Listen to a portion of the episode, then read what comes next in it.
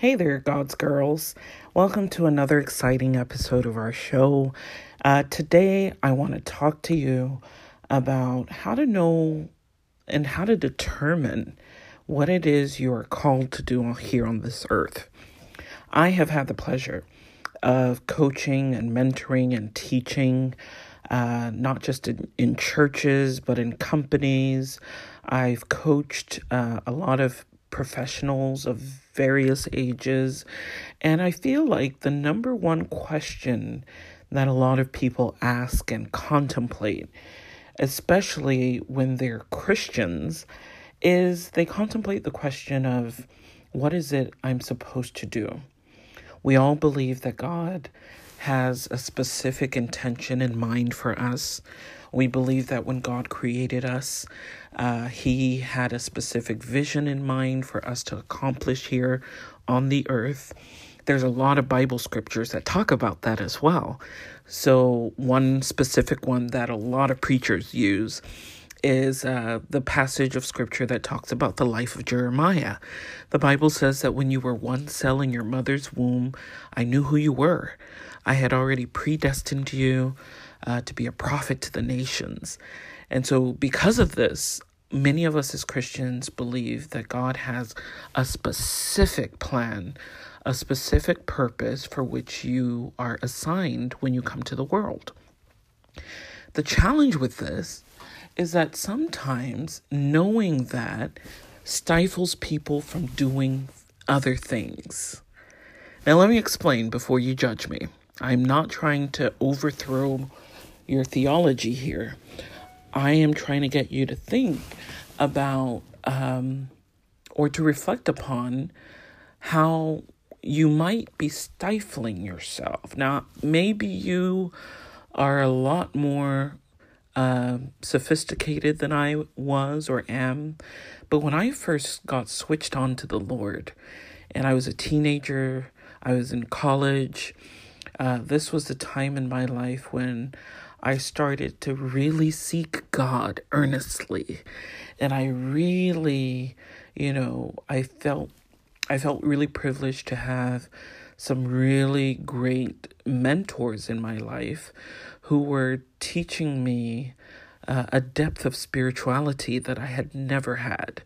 Like I said um, in my previous episodes, I grew up in a Christian family. We went to church all the time we did do a lot of praying.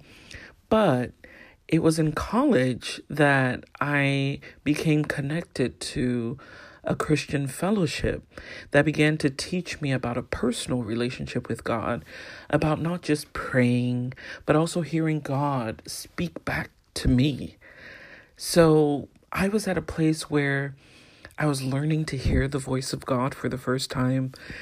I was learning how to um, read the scriptures and, and meditate on them so that the Spirit of God could teach me what exactly those scriptures meant and how to apply them to my life.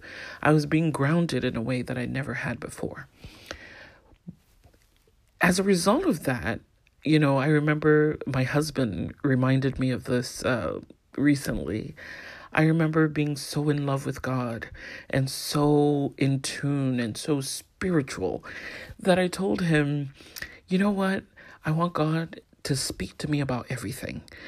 Uh, about what to eat, about what to wear, about where to go, and whether where, whether or not to cross the street, or whether or not you know.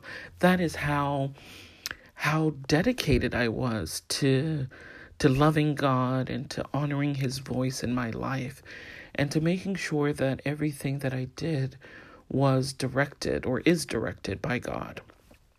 And that I believe is a great desire. I believe that it is the, the perfect will of God for us to rely on the Lord.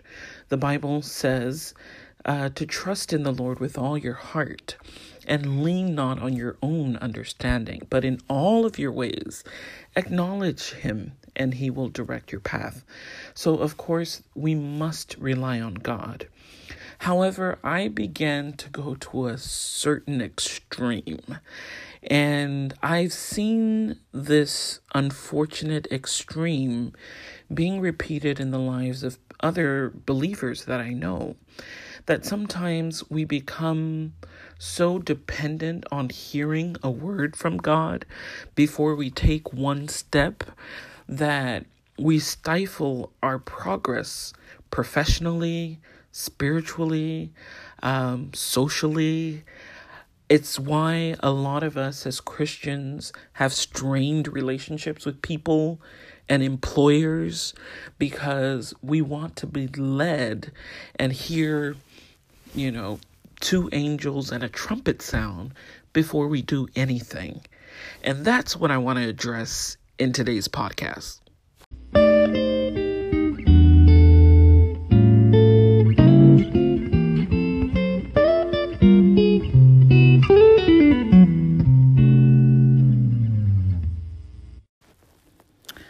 I remember that season of my life as if it were yesterday. There were so many opportunities that I could have had to gain some work experience or to uh, gain some, you know, ex- extend my network or or make new connections or or gain some leisure or meet new people. But if I didn't hear a word, if I didn't feel strongly that God was speaking to me, I didn't want to do anything. Now, I'm older, a bit more mature in my understanding, but I come across people, really great believing women all the time, who have great ideas and great uh, skills, uh, have such favor and such such a gift, who are consistently trapped in the I am waiting on God mentality. And those are the sisters that I want to deliver today. So, God's girls, if you are in a season where you feel as though you are waiting on God to direct you and to order your steps, this word is for you. If you are in a season where you've had a great idea and you believe that there's an idea that God has placed on your heart and in your spirit to do, but you don't feel as if this is the time for it or the season for it, I hear you because I do believe that there is an appointed time for everything. But I want to challenge you to explore with me the book of Acts chapter 10, verse 38. The Bible says, And you know that God anointed Jesus of Nazareth with the Holy Spirit and with power. Then Jesus went around doing good and healing all who were oppressed by the devil, for God was with him. This is a beautiful scripture, and it's not new to me, but I read this a few months ago with some new understanding. You know, as as a God's girl, you can be so full of the word, so full of the anointing and be so caught up in the spirituality of things that sometimes you can lose a practical sense of direction for your life. And many of us are often expecting to have a word, a prophetic word from a man or woman of God to buttress whatever we sense in our spirits God is asking us to do. Sometimes we're expecting that our prayer times will be filled with the chilly goosebumps of the Holy Spirit, and that's how we know that God is with us. But I believe that this verse is showing us the practicality of Jesus Christ, whom we serve. The Bible says that he didn't hear a trumpet sound. He wasn't led by the Spirit to, uh, or there weren't angels commanding him to do this. The Bible says that he's just simply went around doing good and, and healing all who were under the power of the devil because God was with him. So, my challenge to those of you who might be waiting on God is I'm challenging you to just go ahead and do good where you are.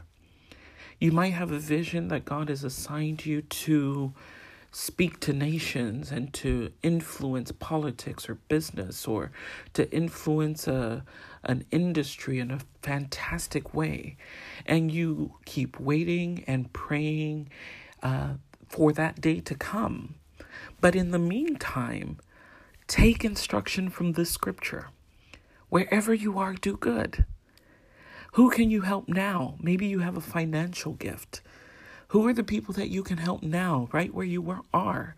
The people in your house, the people in your community, the people at your church.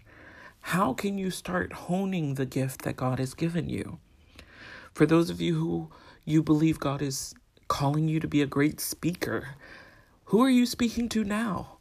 How about the local school, the young boys and girls who are looking for guidance on their career paths? Talk to them that you may be so anointed and so gifted, and the big picture God has put on your inside is for an appointed time down the line. But you have opportunity now to go around and do some good. So, my challenge to you is to meditate on this scripture Acts chapter 10, verse 38. How God anointed Jesus of Nazareth with the Holy Spirit and with power and what did he do when he got that anointing? He just went about doing good. There are certain instances of scripture where the Bible says that Jesus was led by his spirit, by the Spirit of God, to a certain place. Or he knew certainly he needed to, to go through a certain town. But in between the specific words and the specific leadings, he just went about doing good. And I believe that's a word for somebody today. If you are God's girl who is contemplating what to do and and praying for that great day to come where the gift of God in you will be recognized. I believe the Spirit of God is challenging you to just get off your behind and just start doing some good where you are. It doesn't matter if it's a small platform. It doesn't matter if no one knows your name yet. It doesn't matter if no one even recognizes you. I believe that we are called as Christians to imitate Christ. And this verse is telling us that upon all his anointing, with all of the depth of grace that was upon our Lord and Savior Jesus Christ, he had no specific strategy. He just went around doing good and using the gift of healing that was on his life to heal all who were being oppressed around him. And he did that because he knew that God was with him. So, God's girl, know that God is with you. And the anointing that He's placed on your life, you're supposed to be using. Go around the community where you are and do some good. Start with whatever small platform is accessible to you. And I believe that as you are diligent with the little opportunities, the Spirit of God will lead you to bigger and better. And before you know it, you will walk into the fulfillment of the purpose that He had intended for you all along. Because, truth be told, some of us use the I'm waiting on God or I'm praying about it as an excuse to do nothing. Sometimes we mask our fear as, oh, I'm just waiting on God to give me a leading. And I know because I used to do the exact same thing. I have this great idea. I have this thing that I know I need to do. But sometimes fear would get in the way of my ability to progress. Sometimes fear masks itself as self doubt or a sense of over spiritualization. So don't fall into the trap of over spiritualizing your progress. I believe that through this scripture, God wants you to just start using the gift and the talent that He's placed in you and go around and start doing some good. God's girl, God is with you. So use that gift for good.